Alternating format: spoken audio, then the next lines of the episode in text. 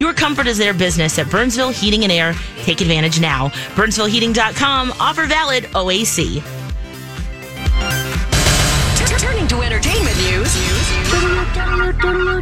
This is a My Talk Dirt Alert. Everything you need to know from the world of entertainment and pop culture. Heard at the top of every hour on My Talk 1071. And, and what have you learned? Learned? learned? Elon Musk over the weekend tweeted out um, something that said "Occupy Mars" and it had a picture of the moon on it. Oh, whoops. Okay. People were quick to All tell him he was wrong. Whoops, that's the moon, sir. That's the E- moon. Exactly. Uh, some of the tweets from pretty smart people, um, you know, scientists out there. Uh, one in particular who I'm going to start following now called the Jupiter Girl. She has 36,000 followers. She started something um, uh, called Real Scientists online that's pretty popular as well. Um, she was quick to tell him, "Hey, super space gen- genius, that's the moon in a total lunar eclipse." Oh my gosh. You also have people um, who are just relentlessly. Uh, that's the moon. I mean, uh, this is the moon. Uh, people.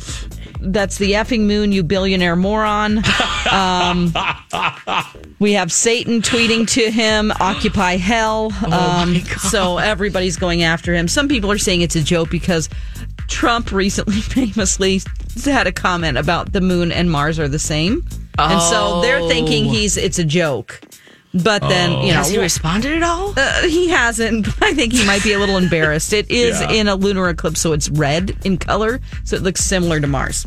Oops. Anyway, Whoops. poor Elon. He's a billionaire. Oh, let's and feel we're bad for making him. fun of him. Oh boy. Okay, uh, Beth Chapman, the wife of Dog the Bounty Hunter, is in a medically induced coma. So, so sad. It's very sad. Um, she, it says, he wrote, please say your prayers for Beth right now. Thank you and love you. Um, she posted a photo of herself on Instagram just on June 12th uh, with the hashtag cancer will not beat me. So she's having a hard time right now. So It was a sad. remission and it's back and Oh boy. Okay, well, good news for Madonna. Uh, Madonna has earned her ninth number one album on the Billboard 200 chart with Wow. Madame X. This gives Madonna the second most number one albums among female artists. Barbra Streisand is number one with 11 albums, and the Rolling Stones have the most top tens in the history of the Billboard 200 chart.